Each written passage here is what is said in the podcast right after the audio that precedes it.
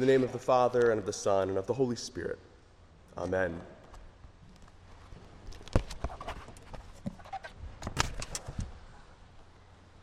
So, from time to time in my uh, ministry, I've had a certain kind of conversation with a parent who's concerned about their child's spiritual life. Usually about how they wish their kids found the same joy and peace in a church community or a practice of prayer that the parent did. I've never had a conversation like this with a parent of an elementary schooler or a young child, by the way. Occasionally about teenagers, sometimes young adults in their 20s and 30s, but by far the overwhelming majority of these conversations happen with parents in their 70s and 80s and even 90s who wish their sweet little middle aged children would go to church. Marion Wood, for example, once promised me $10 if I could get any of her kids to show up here, which was a bet that I lost, um, at least until her funeral, which I don't think counts for that one. In every one of these conversations, though, I have always found myself offering some variation on the same words. You know, they're still young. They've got plenty of time. You've planted the seed of faith and you've tried to water it, and now you just need to wait and see if anything grows. And it's the parable of the sower over and over again. Parables are kind of an interesting literary genre. They're not fables with talking animals acting out a morality play with a, a neat little point at the end.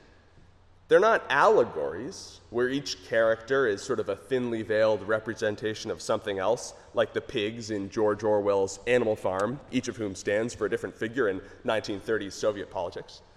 The question of a parable is not, okay, who's the sower? Is it me? Is it God? That's the question of an allegory. And the question of a parable isn't, okay, so what's the moral of the story? What am I supposed to take away here? That's the question of a fable. A parable just tells a story in a mostly realistic way and then invites you to try to figure out what on earth it means. It points out something that's true about the way the world works and then leaves you hanging. After all, Jesus doesn't always explain his parables, at least not to the general public. In fact, if you look at the verse numbers in the bulletin for the gospel reading today, you see that there's a jump from verse 9 to verse 18 we skip some important narration. Jesus tells the parable, the story itself, to this huge crowd that's so big he's had to get on a boat so they can fit on the beach. And he ends it with that phrase, let anyone with ears listen. In other words, now think about that one. And then in verse 10, the inner circle of his disciples come to him and ask, Why do you speak in parables? And Jesus quotes the prophet Isaiah to explain that he's meant to teach in a way that people will hear but not understand. And it's then that he interprets the parable in the second half of this reading, not to the whole crowd who heard it at the beginning, but just to the disciples who came to him later. The rest of them are left sitting by the sea with a story about a sower, wondering what on earth it means. And in the parable itself, Jesus doesn't even give a clue. Many parables begin with something like, The kingdom of heaven is like, but not this one. Here, Jesus simply says, Listen, a sower went out to sow. He doesn't give any allegorical meaning, he doesn't wrap it up with a neat moral. There's just an observation about agriculture. Here's what it's like when someone is sowing seeds. Sometimes birds eat them up.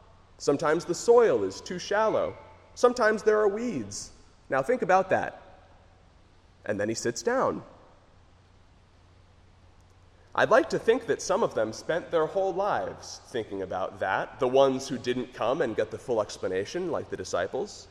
Especially after Jesus died and his fame and his glory paradoxically grew, and they wondered about that strange story they heard once on the beach.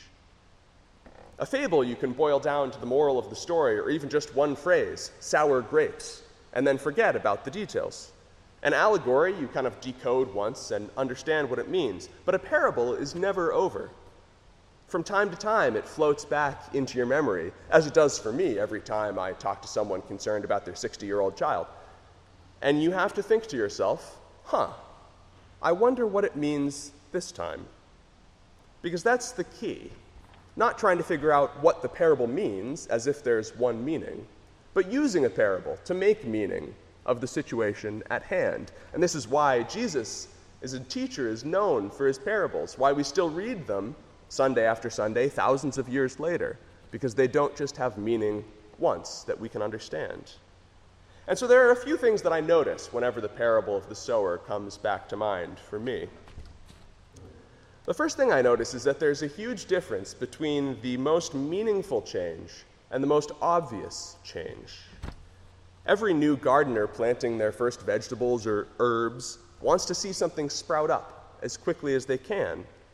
But the more experienced gardener, I assume I can't grow anything, the more experienced gardener knows that this isn't always a good sign. Sometimes, as Jesus said, the seeds have fallen on rocky ground and sprung up, but they'd have no depth of soil, as he says.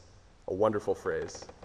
It's the kind of thing we sometimes call a flash in the pan, something that flares into sudden brilliance and energy and excitement and just as quickly fades away. And you've probably seen this before. The new road bike or home gym equipment bought in a burst of enthusiasm that soon lies somewhere forgotten in the basement or the garage. The new member who joins a church or a book club or a community group full of energy and opinions, only to burn out and leave in a huff in a year or so. Literally every midlife crisis in which that which is shiny and new seems intrinsically better than the thing you're already used to. And in fact, if you take this parable together with the reading from Isaiah, you can take it a step further, because the deeper the soil, the longer that cycle of change seems to take. I think of Isaiah's description of what my middle school science classes called the water cycle. The prophet is right. The rain and snow fall from the heavens. Thank you to the weather. And they actually do return again to the heavens, but not until they've watered the earth. This is actually a good observation. Rain and snow fall, and they do one of two things. They either filter through the dirt and through the soil and down into rivers and lakes and seas where they evaporate again up into the air. Or they filter into the dirt and soil and they're sucked up by plants, which actually end up breathing out water vapor, just like we do after sustaining it for life. But in either case, the more obvious the water is, and the faster that process occurs, the less happens. A flash flood that falls somewhere or rain that lands on asphalt and dries up the next day doesn't do any work. But the rain that falls into the soil and is forgotten, is hidden, is not obvious, is giving life to the world. And that leads me to the third thing that I notice about the parable. It's that if you take a snapshot at any given moment of all those seeds and sprouts, you don't know which ones are going to thrive. Maybe you could guess that the seeds lying out on the road would be sitting ducks for the birds, but how could you know which were the seeds that had fallen on the too shallow, rocky soil and were looking good now but would soon be gone? How could you know which ones had been scattered among the weeds? That's exactly the thing with weeds. You never know where they are. There's no way of knowing at any given moment which seeds will grow into beautiful plants bearing fruit and which will not. And that's as true of all of our lives as it is of anyone in Jesus' day. We don't know whether the incredible excitement we feel for something now will have any depth of soil. We don't know whether our attention will be distracted and choked up by the cares of the world.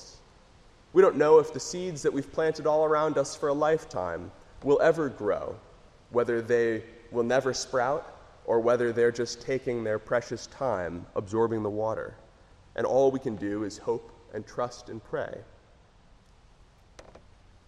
The parable of the sower is, of course, the perfect parable for a preacher's last Sunday before a couple weeks' vacation, because ministers all across the country right now are having existential crises in the pulpit as they realize that they've been scattering seeds, preaching good news to their people, and they have no idea if any of it's bearing fruit. But it's also the perfect parable for the parent who wonders about their child, or for every single one of us who wonder what fruit will grow from the seeds we're scattering all around us in our lives. Because every one of us does walk through the world scattering these seeds, whether we realize it or not. Every conversation we have with a stranger or a friend, every chance encounter, every lifelong relationship bears within it the potential for joy and love to grow. If you're like me, you probably remember things that a teacher or a mentor said to you decades ago that they wouldn't remember in a week. But that seed planted has grown in your memory and inspired you, maybe changed your life. You never know what little patch of soil will turn out to be deep. Only God knows. But we're in luck because, as Jesus' own interpretation suggests, maybe it's God who is the sower in the end. It's God whose word of love is the seed from whom all our love grows. Every day, all around us, God's word goes forth. God waters the earth. God sows the seeds of hope in us and through us. And some of those seeds will bear fruit. Who knows which ones and who knows when, but they will bear fruit 30 and 60 and a hundredfold. In the name of the Father, and of the Son, and of the Holy Spirit. Amen.